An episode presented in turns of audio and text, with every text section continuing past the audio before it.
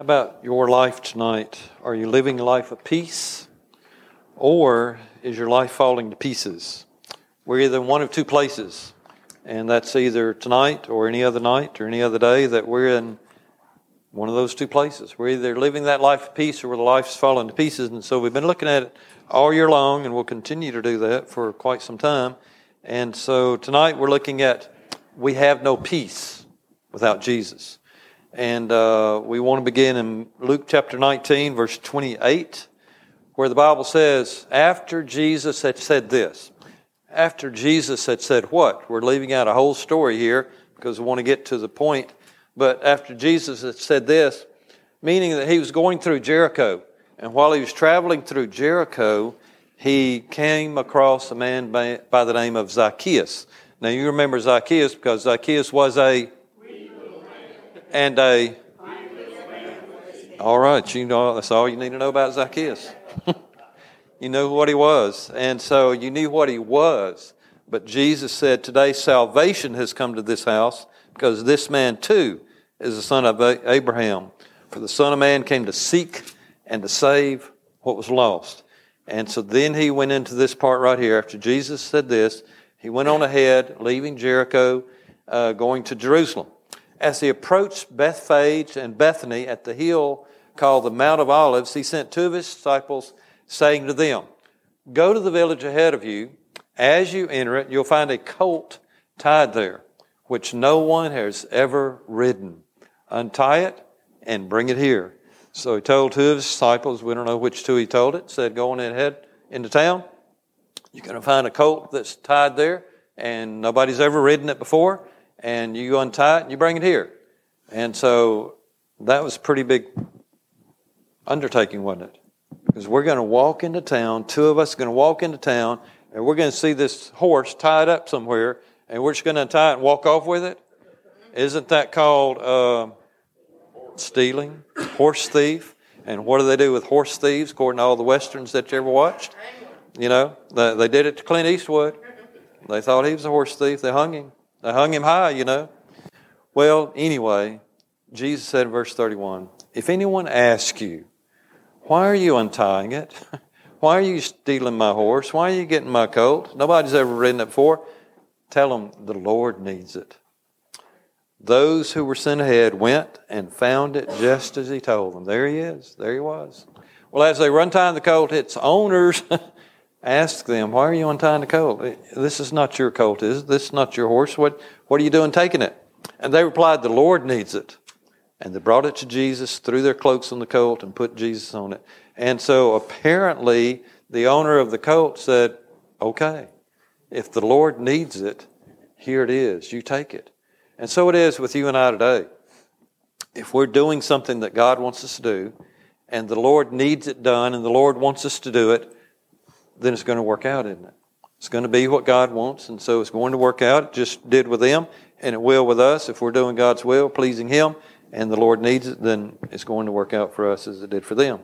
So they brought it to Him, put their cloaks on the colt, and got Jesus on it.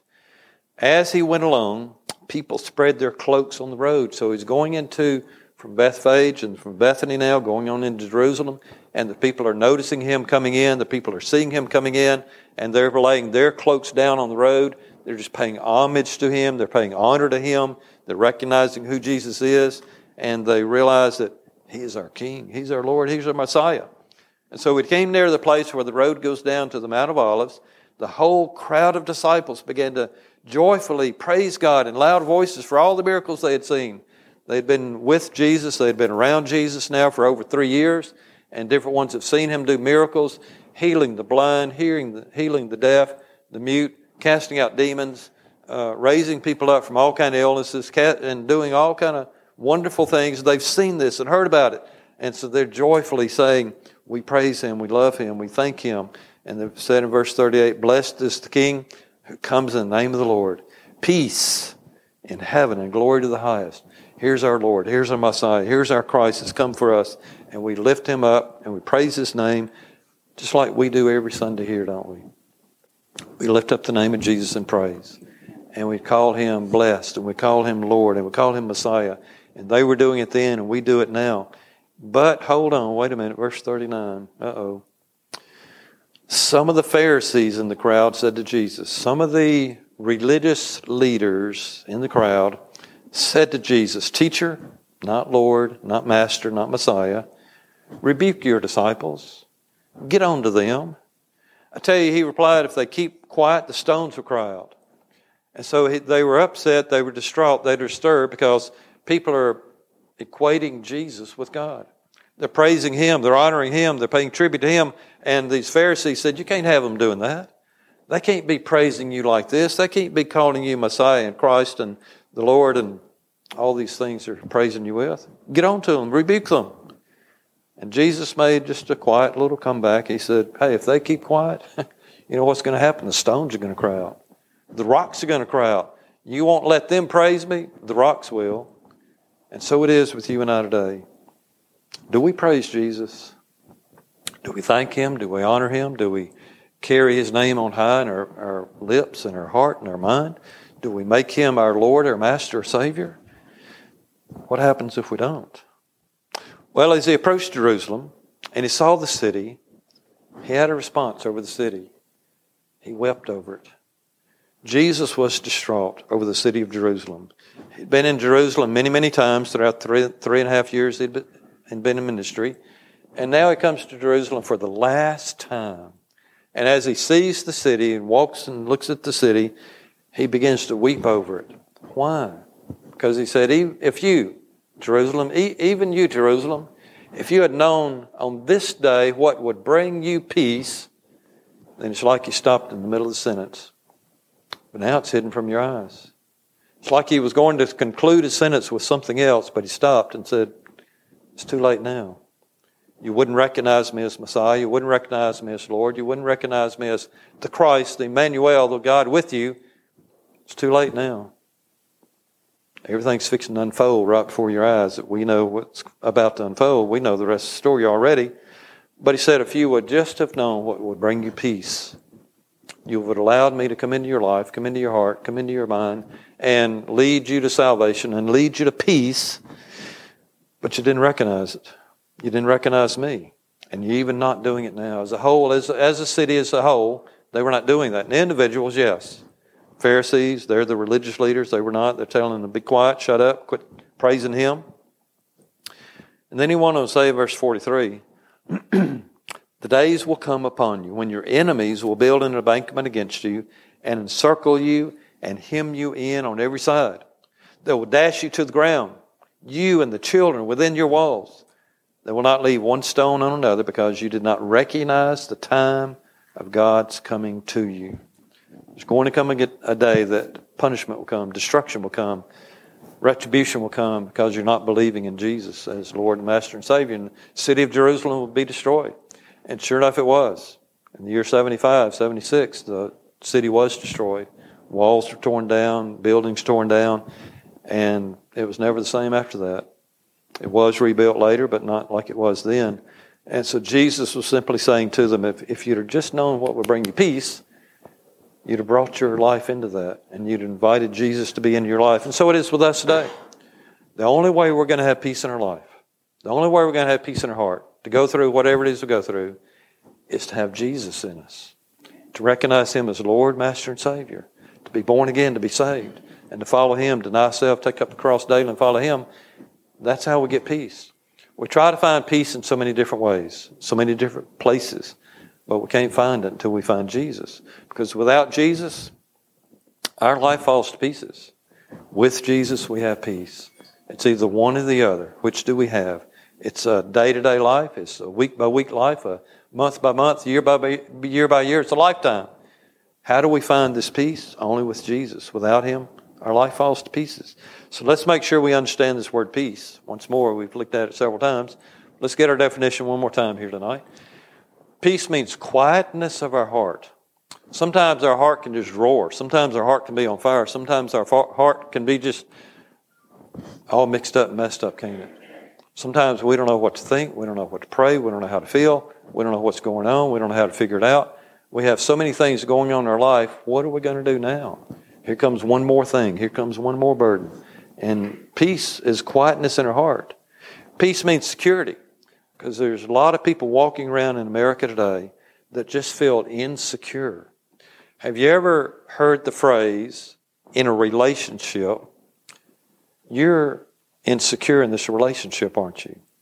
You know, you may say that to somebody, or somebody may say that to you. Or you may not say it to somebody, but you may think that about somebody because somebody's not feeling secure in the relationship.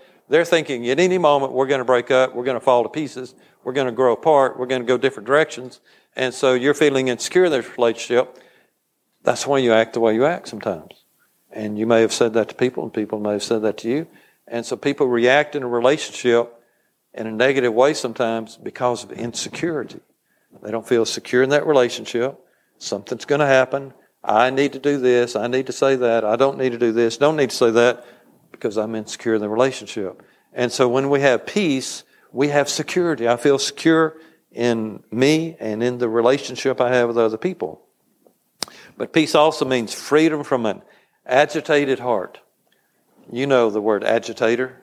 If you look into a washing machine, you look into an agitator. Now, some washing machines nowadays don't have an agitator in the middle of the washing machine. I know the one before last that we had didn't have one. Maybe that's when why it didn't last so long. Or maybe it's because I didn't know how to wash clothes and tore it up. I'm not sure. But the one I have now uh, has an agitator in the middle of it. And it kind of does this, you know, it kind of goes around, it goes back and forth and all that, kind of mixes the clothes around and stirs them up, and it agitates the clothing so that. Why does it do that? Cleaning them, isn't it? Getting the dirt off mixing it up, getting the soap around, getting the water going, trying to agitate it to where it can be cleaned. But you know, our heart can get that way too. Our heart can get, can get agitated. Our heart can kind of go back and forth. Our, our mind can go back and forth. And we, we get all mixed up and we get messed up and we get feeling the wrong things and get thinking about, you know, I, I'm just agitated. You ever felt agitated? You know, something's happening around you and you're just agitated. Peace says, I've got freedom from that. I'm going through a lot of things we might say around us because things are happening we don't like, we didn't ask for, but it's happening anyway.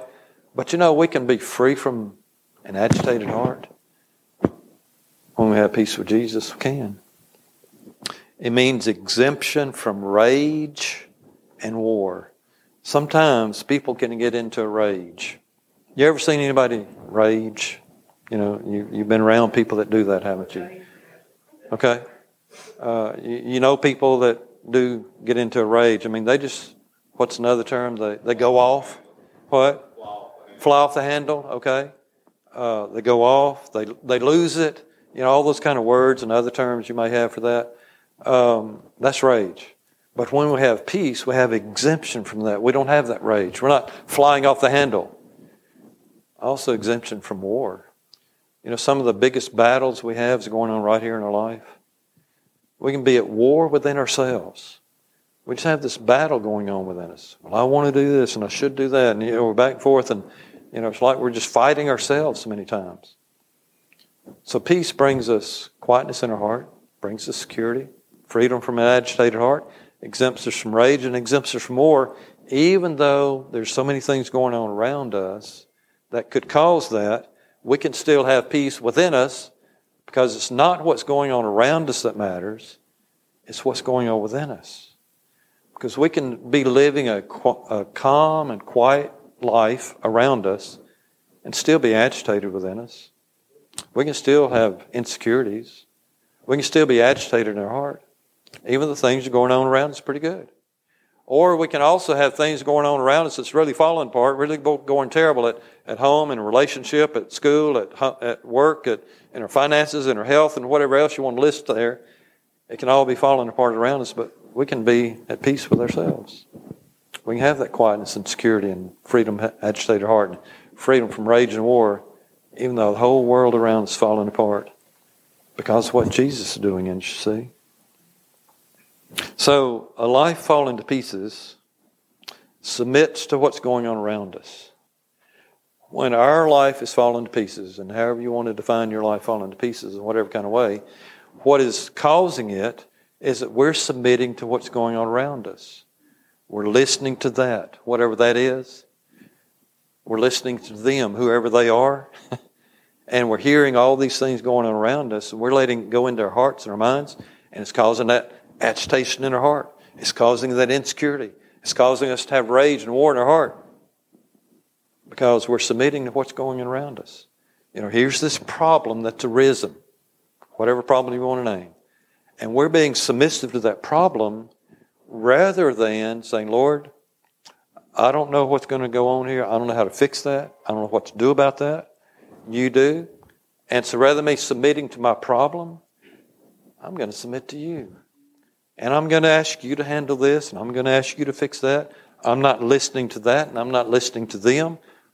I'm not even submitting to this problem going on in my life right now. I'm going to submit to you. And I'm going to live in obedience to you, and I'm going to live life your way instead of this problem's way. And I'm going to do what you want me to do instead of what they or it wants me to do. And therefore, my life won't fall to pieces because I'm not submitting to the problem. I'm not submitting to what's going on around me. You see how that works? You know, there you are at work or school or in your family or in your home, in your marriage, and you're dating whoever it is and whatever it is. And here's all these things happening around you, and you're submitting to it, and life begins to fall to pieces because we're getting all these burdens on our backs. You know, some people try to carry the weight of the world on their. You ever seen anybody do that? or at least try to? You've never.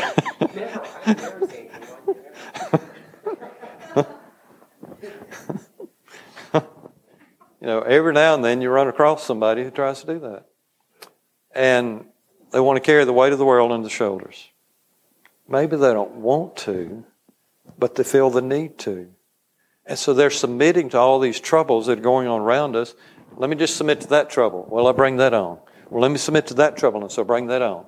And over a period of time, it just begins to do this to us, doesn't it? And there we have that agitated heart. There we have that insecurity. There we have no quietness of the heart. There we are having the rage and the war going on within us because we're submitting to all these things going on around us, bringing it onto our life, our shoulders, or our back, and it's just weighing us down. We, we have a burden, and we feel the burden over time. And so that life falling to pieces submits what going on, what's going on around us. But on the other hand, on the flip side of that, living a life of peace submits to the Holy Spirit living in us. Because it shouldn't matter what's going on around us if we've got the Holy Spirit giving us peace within us. If He's giving us peace within us, it doesn't matter what's happening around us. All of this can be falling apart, going to pieces around us, everybody else going to pieces. But if we're submitting to the Holy Spirit living in us, living life His way, not that way, then we're going to live a life of peace. Do you see how that can work in your life? Do you see the logical, reasonable, and sensible way that works? We're either doing one of two things submitting to the problems around us or submitting to the Holy Spirit living in us. If we're submitting to the problems around us, we're going to have a life falling to pieces. I'm just falling to pieces. I don't know what's going to happen next. But if we're submitting to the Holy Spirit living in us, problems, I ain't got any. Problems around me, not my problem.